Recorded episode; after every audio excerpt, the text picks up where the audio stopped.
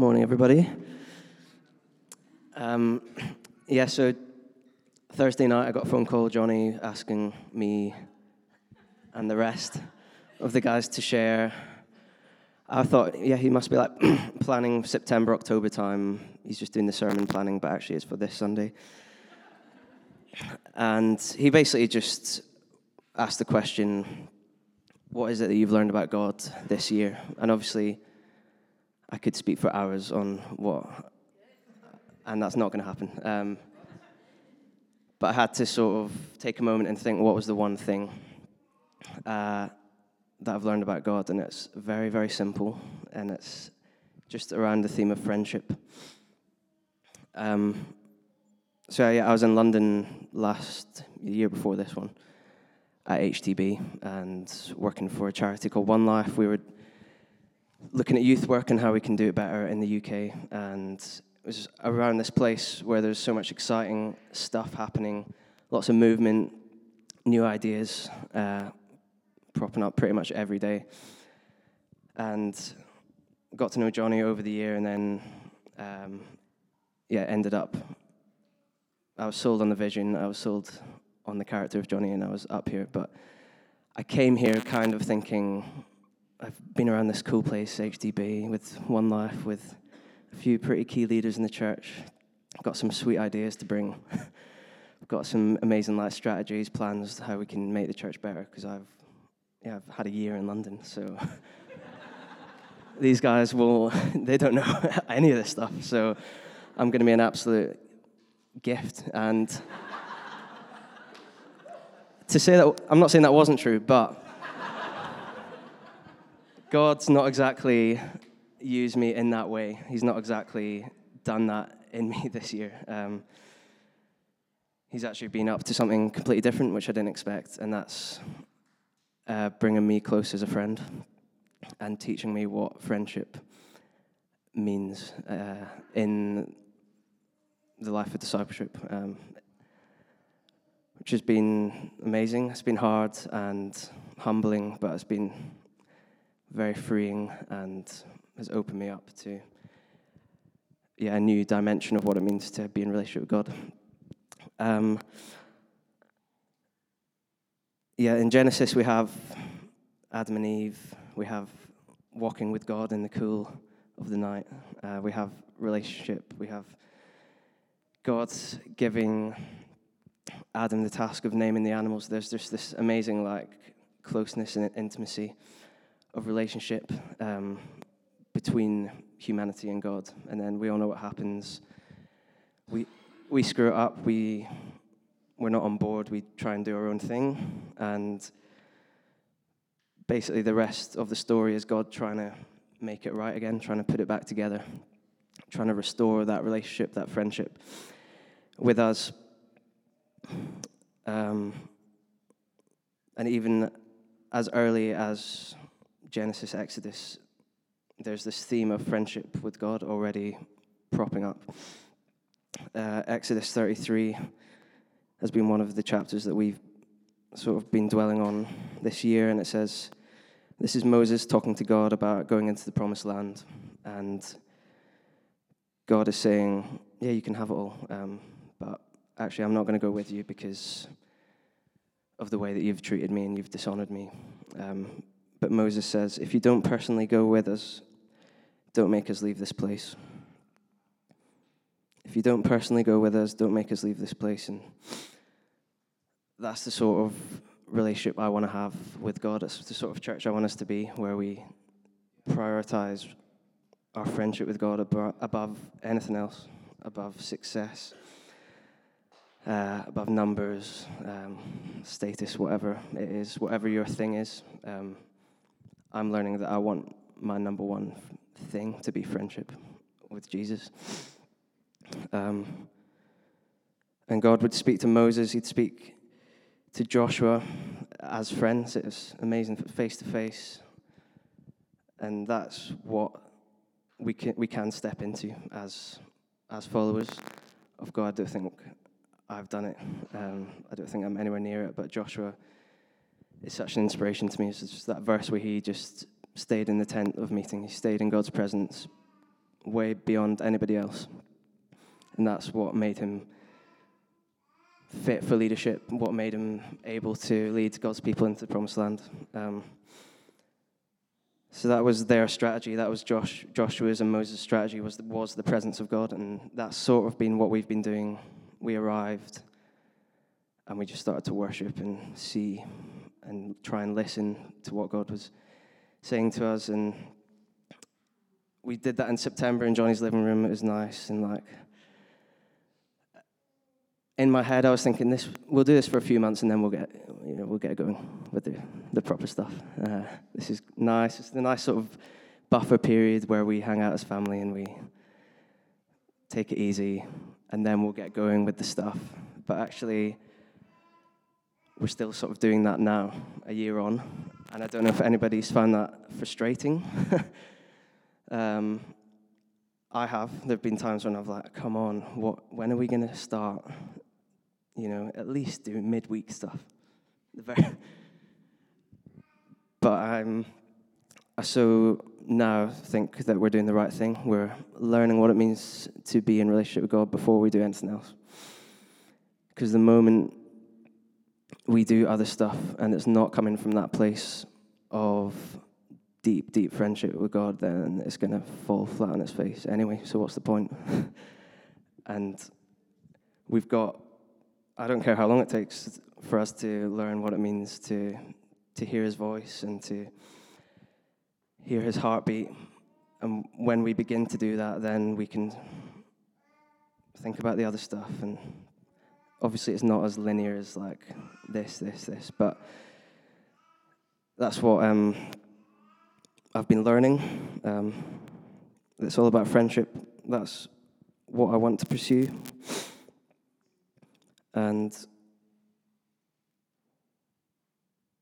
yeah, if my if my motive for all the other stuff, all the midweek, all the good stuff, the homeless projects, the creative stuff in the city, whatever it is, if it's not if I don't have that friendship as who I am, then it's not going to be worth anybody's time. And God's been sort of pruning me over this year. He's been highlighting maybe wrong motives, maybe I want to be part of a sweet church plant. And that's my motive rather than I've got a friendship with God which I want to share with people. Um, yeah.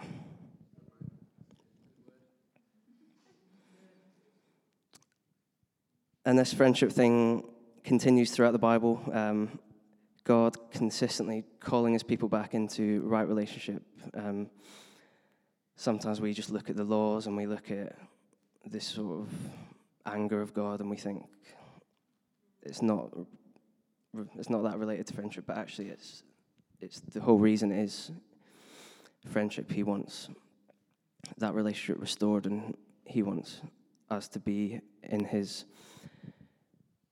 in line with his heart, and that's that's why he doesn't want us to be living in sin. It's not because it's this; it's because it blocks our our relationship with Him. That's the, the whole point. And we don't really see much progress in the Old Testament. We're still uh, disobedient, we're still selfish. And that's when Jesus takes matters into his own hands, really. Uh, it's awesome. Jesus, the focal point of our faith, God, goes to such extreme measures to get this, this whole friendship thing back, back on track. And the cross um, is the ultimate moment where it's, for me, it's not God, it's not Jesus saving us from God's wrath, it's, it's God demonstrating his love. There's a subtle difference there. It's the ultimate display of friendship that he'll go to any, any measure. Um, yeah, the verse that I was going to put up, I don't know if you have it, Gareth, was I no longer call you servants because a servant does not know his master's business. Instead, I've called you friends. For everything that I learned from my father, I've made known to you.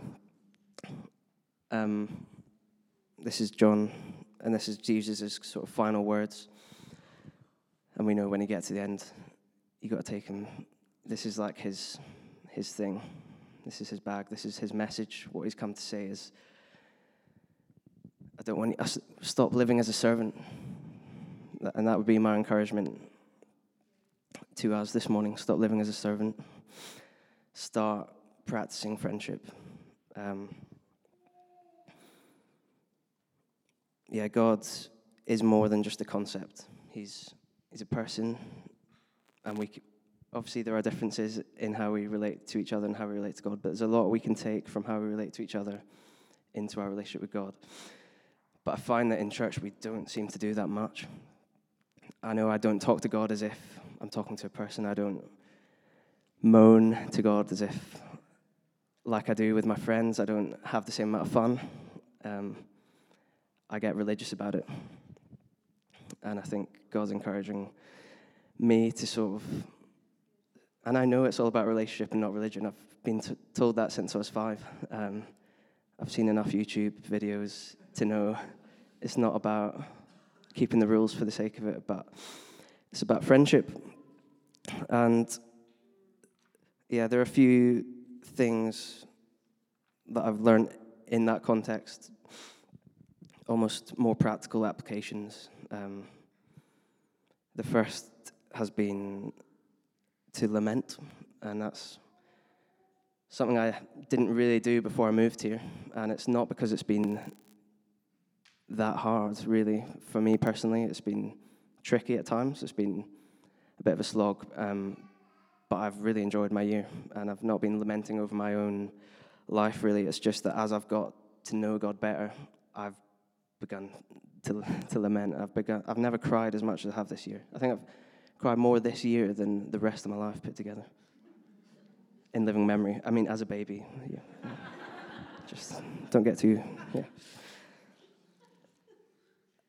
And there's two sort of things within lament. There's, there's hearing God's heart, and there's crying as you hear that. There's seeing the stuff that's been going on this year in London, in Manchester, and as you pray, feeling God's heartbreak. And I've had that happen to me a lot. I've not asked for it, but just as I've got closer to God, He, I've felt His sadness over stuff. And if my friend was crying next to me, then I would. It wouldn't be long till I was crying with him. I don't think. And the second thing within the whole lament thing is lamenting the not yet. Um, we've got a big vision here. We talk about seeing God break in, and we've seen glimpses, but we've not really scratched the surface. And as a friend of God, I want to bring that to Him. I want to engage with that. I don't want to shirk away from it or cover it up. But I want to go to him and say, I'm not, I don't see it, God. I'm not, I'm not seeing what I want to see and what you have promised. So I'm going to bring that and I'm going to be annoyed because I trust you as a friend.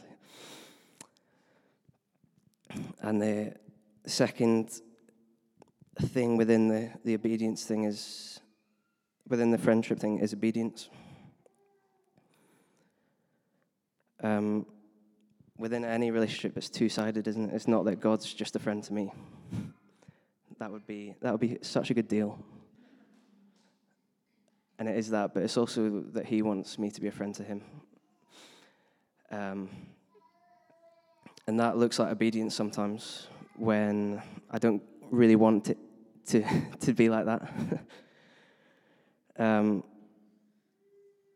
it makes sin personal. I've found that this year, as I've got to know, as I've got closer to God, sin has become way more offensive. Um, I've really had to deal with it, and I've had to look at it in a fresh way because I'm. It's not just this concept. It's not like I'm turning my back on a sort of worldview. I'm actually turning my back on a person, and that's. I'm not trying to guilt trip any anything like that. Um, it's just that when you become friends with someone, it does become way more personal. And I don't want to be turning my back on a person, uh, particularly one the perfect person of Jesus. So when I'm not in the mood or when I'm trying to find excuses, I want to fall back on the friendship before I do my own thing.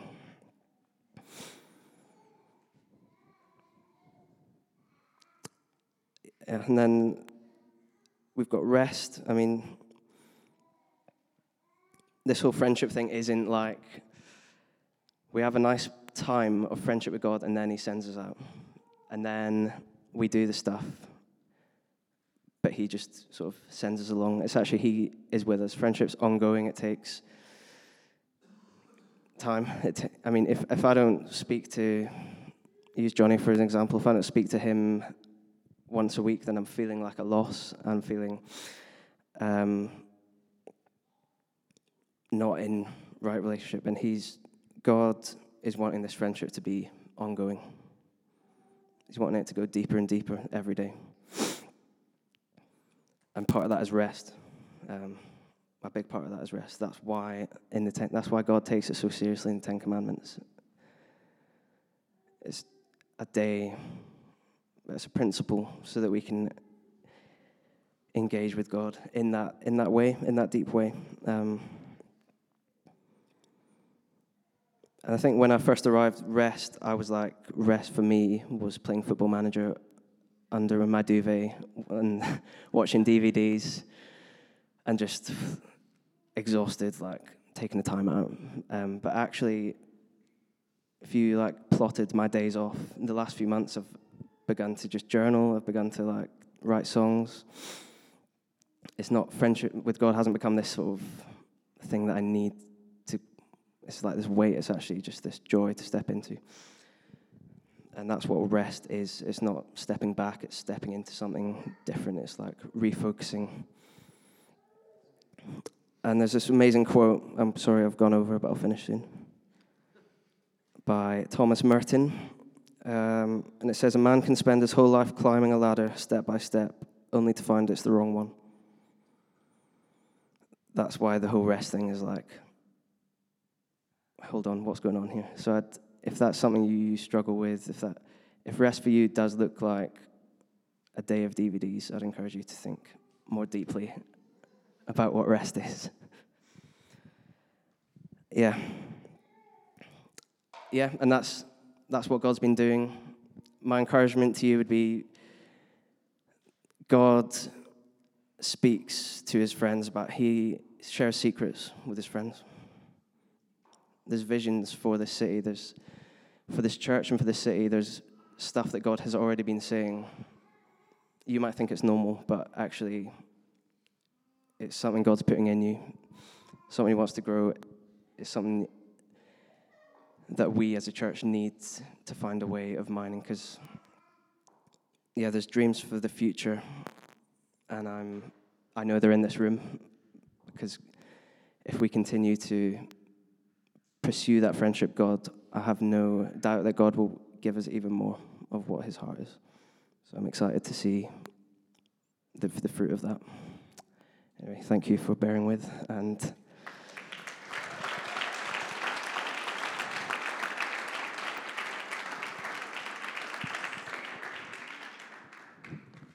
Um, I'm so glad that I got a journal because, as you can see, I really need one. Um, no, I do have one at home, but it was very last minute. Thank you, Johnny. um, so, yeah, I just want to firstly say thank you to all of you. I, I feel really welcomed in this place. Um, feels like family, as Duncan was saying, feels like home. Um, I remember my, I was just sitting thinking, remembering the first time I came into the building with Josie, and we walked around the top floor, and I just started to weep. And um, I've got a song that I've written a long time ago. Um, it's all about heaven, and um, at the end it says, uh, "Only joy will fill this place." and we will roar your name. We'll worship you forever. We'll worship you forever. And uh, those are the lines that came to me as I walked around the top floor.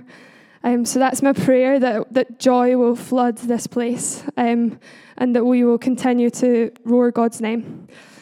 I was actually thinking last night, I wish I'd just written a song and I could just play it and then say that this is what God's God's done and throughout the year because I'm not used to speaking. Um, but yeah, bear with. So we're going to go to Psalm 27, verse 13 to 14. I remain confident of this I will see the goodness of the Lord in the land of the living. Wait for the Lord, be strong, and take heart and wait for the Lord. I'm going to read that again. It's just short, but it's so powerful. I remain confident of this I will see the goodness of the Lord in the land of the living. Wait for the Lord. Be strong and take heart and wait for the Lord. So, yeah, this year, um, Johnny has constantly reminded us all, and Amy and the whole team, that we've to be expectant that God's going to move in this place, in this city, in this world. Um, and this has been quite new to me. I don't think I would have, um, yeah, I, I don't think I would have thought about that as much as what I have since moving to Nottingham. Um, and the interesting thing, um, I was Googling last night. Expectant means to have or to show an excited feeling that something is about to happen, especially something good. And that, that's so exciting, isn't it? We know that something good's going to happen because God's going to do it. Um, and I love how it says, I'll remain. It doesn't say, um, it says, I'll remain confident. It doesn't say, I'll become confident or I'll try to stay confident. It says, I'll remain confident. And to remain is to abide um, it's to cling on to, it's to hold on to what God uh, has promised, and He's promised so, so much to us. Um, he's promised that if we search for Him, we will find Him. He's promised that His love will never fail. He's faithful in every single way. And He has promised that there is salvation to all. And these are just a few of God's amazing promises. And to remain confident is to trust, to hope, and to know in this case that God will and has shown his goodness here and now. So, yeah, um, I thought that was quite interesting that it says, I'll remain confident. When I think back on this last year, there have been so many times where it would have seemed easy to give up. Um, there have been times where I felt like giving up hope. Um, I felt out of my depth and unsure where God is moving around me and in me, longing for Him to move. But I found myself on the Sunday after the Manchester attack um, leading worship, and I was so broken, so broken. I didn't know how I was going to lead worship. I was hurting for our world, for um, the people of Manchester. I was angry but the words that started to come out of my mouth when I when we began to worship as a team, as a church, were um, I'll actually just sing it. It's like, I'm desperate for you, I'm longing for you, Jesus, Redeemer, come. I'm desperate for you, I'm longing for you. I'm gonna get emotional. Jesus, Redeemer, come. And that for me was like God, and I trust you. I trust that you are good in every situation. And I long for you to move in power in this place. Don't, don't get me wrong, it's not easy to do that. It's not easy to stand up the front and declare that God is good. Um, but He is, He's good. And I have to remain confident in this that God is going to move in the land of the living. Take heart, wait for the Lord. We need to wait for God. Worship and wait. That's what we've been doing for the last nine months. We've been worshiping and we've been waiting. Wait for the Lord. I hope it's okay if I share this, but um, Easter week was um, crazy. So crazy. We were moving into the building. Um, on the Wednesday, we got set up. Our stage was built. The sound was all put in. Um, we had our first band rehearsal on, in the church on the Wednesday night, and our first service was the Thursday night. Um, and that night, all of not all of the stuff, but a lot of the stuff was stolen. Um, people came in, took the equipment, uh, cut the leads, and I arrived the next morning. and thought, "Oh my goodness, what am I going to do?" um, you know, I think I took my eyes off God for a second and forgot just to look to Him and trust in Him. So that day was hard. Um, not going to lie, it was really hard. The TVs were being drilled into the walls as we started to worship that night. Um, but God showed up in power, and we started singing um, How Deep the Father's Love for Us, How Vast Beyond All Measure. And um, people started to weep, and God's presence started to touch people's hearts in this place. And if we hadn't been expectant, I don't think we would have seen that happen here. So that's my encouragement for us all is to remain expectant. The other thing that God's been talking to me about is remaining in love. Um, I felt so loved by you. Um, and I think God is breaking my heart for what breaks his, and that's partly to do with the boxing club and um, I'm, I'm going in there and I'm, I'm just going to go try and show Jesus his love. And um, this is a message version in Romans 12, verse 9 to 17. Don't burn out, keep yourselves fueled and aflame. Be alert servants of the, ma- of the Master, cheerfully expectant. Cheerfully expectant. That means that we have to have joy. You know, our God reigns, He's, he's alive cheerfully expectant. Don't quit in hard times. Pray all the harder. Help needy Christians. Be inventive in hospitality. Bless your enemies. No cursing under your breath. Laugh with your happy friends when they're happy. Share tears when they're down. Get along with each other. Don't be stuck up. Make friends with the nobodies. Don't be the great somebody.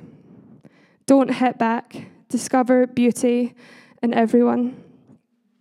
And then it ends in verse 21 Don't let evil get the best of you, get the best of evil by doing good. So I encourage you to go out, to remain confident, and to do good in this world. I'm excited for all that God has to come in Trinity.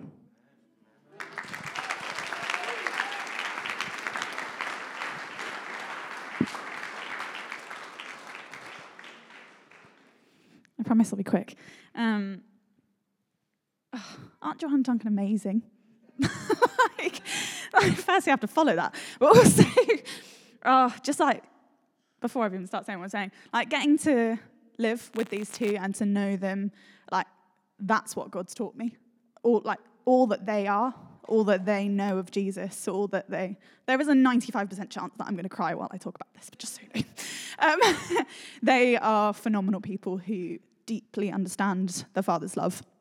And it has changed my life, getting to know them and having them in my life. So thank you. Um, uh, okay, I'll, I'll read the Bible because that's always a good place to start.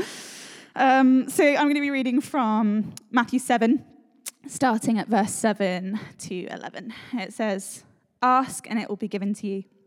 Seek and you will find. Knock and the door will be open to you.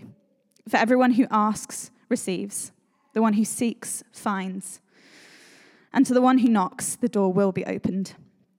Which of you, if your son asks for bread, will give him a stone? Or, yeah, or if he asks for a fish, we'll give him a snake?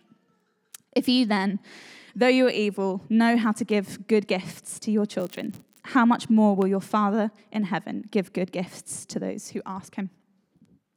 Um, I'm going to give a little bit more background context to me getting to this year because um, this year God has utterly changed me um, in a deeply foundational and fundamental way. It's been really hard. It's been probably one of the hardest years of my life, but it's been phenomenal. Um, and the story is far from finished. There's still a lot that God's doing and will continue to do and outwork from from what he's begun this year. But um, so I didn't grow up going to church. None of my family goes to church. Um, I started going to church when I was 17 um, through a friend. And um, at that time, I sort of grown up always being quite um, quite a good person, if, if you know what I mean. Like by the world standards, I was well behaved. I was good at school. I did all the right things. I, you know, carried the weight of the world upon my shoulders. I thought I could fix every problem I encountered. I, you know, I had it sorted. Um, and then I started going to church, and I just encountered this group of people who loved. They absolutely loved me. Um, they loved me like I'd never been loved. They loved me in, a, in friendship in a way that I didn't know friendship could be. Um, and it began something in me. I thought, oh, I think there's, I think there's a bit more for my life than what I'm seeing. Um, and it was like my late teens were a bit tough. it's a long story. Um, but I left um, Devon and went to university in London when I was 19, um, an utterly, utterly broken person, um, weighed down by the things I'd experienced, um, hurt, um, in pain. And I started going to HTB when I started my degree, met Johnny and Amy then. Um, and what I encountered there was Jesus, the person of Jesus. And I was utterly captivated, utterly captivated by who he was, who he is. Um, I was overwhelmed by his goodness. I was overwhelmed by his kindness and his gentleness and everything that he is. And oh, he's just incredible. He's amazing. And I began to see healing like I'd never believed possible. And to see God transform my perspective. He transformed what I believed was possible for my life, what I believed was possible for the people around me, what I believed He wanted for His kingdom in this world. And I was, I was sold. I'm like, I'm in. Take me. Have all of me. Everything. Um, and I'd pray every single time we'd go to church. I'd be like, Lord, teach me. Start with me. Tell me, tell me what you want from me. Tell me what I can give you. Tell me what I can do for you. I just want everything that you are and everything that you have for me. And that was such an, like, an honest cry. It was a deep desire within me. And I was so desperate. I just wanted it that I'd um, sort of grown up always wanting to become a doctor. I studied neuroscience at uni. And then in my third year of university, I sort of wasn't really sure that God was okay with that. I was like, Are you sure that you want me to be a doctor? I mean, I think we're all right with this. I think me and you are on the same page, but yeah, I'll just check. Um, and so I went to uh, the 24 7 prayer room at HTB every week for three months, and I said, Lord, take, take my plans. I lay down my desire to get married, I lay down my desire to have a family, I lay down everything that I want for my life. Tell me what you want from me, tell me what you have for me. And all he said to me in three months was, Josie, I've called you to be a leader. I was like, well, you could have told me something I don't know. Like, come on. I need some more details than that. Um, and so, like, probably about six weeks after that, um, I felt God say to me, um, in a, a, long story, that He was calling me to be ordained um, to become a vicar in the Church of England. Um, and I just dropped my life plans and went, okay, um, which is a very, very scary thing to do. Don't do that, it's a bad idea. and so, yeah, so kind of dropped all my plans and panicked at the end of university and was like, oh, what do I do now? Um, and just decided to apply for any job that I could get. And I decided I got a job working at Great Ormond Street Hospital as admin staff on their oncology ward. Um, and it was a year of uh, confusion. I was like, where am I going? What are you doing? You've given me this massive call. You've done all this incredible stuff in my life. Where am I going next? What am I doing now? And during that year, it was also a time of, of like even more healing. Healing upon healing is just all that God has done in me. um, and at the end, kind of this, this time last year, maybe sort of May last year, Johnny uh, and Amy had told me that they were coming to Nottingham to plant a church. And I knew that I'd always wanted to go on a church plant. I knew I'd always wanted to be a part of something like that. Um, but, and I kind of always knew that I'd want to go with Johnny and Amy. Um, it seemed a bit soon. I wasn't really expecting to leave London. Um, but it all sort of lined up, and I thought, well, I want to do this, so why not? Um, and decided to move. And I think I would say that my perspective, because, because of all the things that I'd seen of Jesus, because of all of the incredible things that he'd done in my life, because of his goodness and his faithfulness and his kindness, and the way that his presence had like fallen upon me and my friends when we were as students, it was just, I was like, yes, what can I do for you? What can I give to you? I want to give myself for you, Lord. And I came and, oh, have I given myself? but not in the way that I ever expected. I think to me, obedience to God looked like doing, it looked like going, it looked like giving. And what God has taught me this year is that He doesn't need anything from me. He doesn't want anything from me in terms of my actions. He just wants me. He just wants me, and He just wants to love me. And I would say that, as you can tell from what I've described, like I love Jesus, like I get Jesus, and I love the Spirit. I get the Spirit. I get that God would want to bring His kingdom, that He would want to be active, that He would want to do something. But the Father, I'm not really sure. That's probably what my perspective would have been before this year. The Father, like, I mean, I get it. He's the third person of the Trinity. He's kind of important. He's sort of the beginning and the end. But, I mean, who really is He? I don't know. Um, and this year for me has been a journey of discovering and understanding who the Father is. That Jesus came to reveal the Father, that, that Jesus came to be a full representation of who the Father is. And so, all this time that I've been thinking that I don't really get the Father, God is sort of revealing to me, no, you do. You do. Let me love you. And so this year, I've sort of been in, you know, step by step, constantly trying to do, constantly trying to give. A little bit like Duncan was talking about, like, when are we going to do the stuff? When are you going to let me out? When are you going to, like, let me go? And every time I've tried to do that, every time I've tried to do that, even in my personal life, God's been like, stop. Just stop and wait. I've been like, no, no, no, no, I've got this stuff to do. I've got to go. He's like, stop, Josie. Just stop. Just let me love you. Let me love you.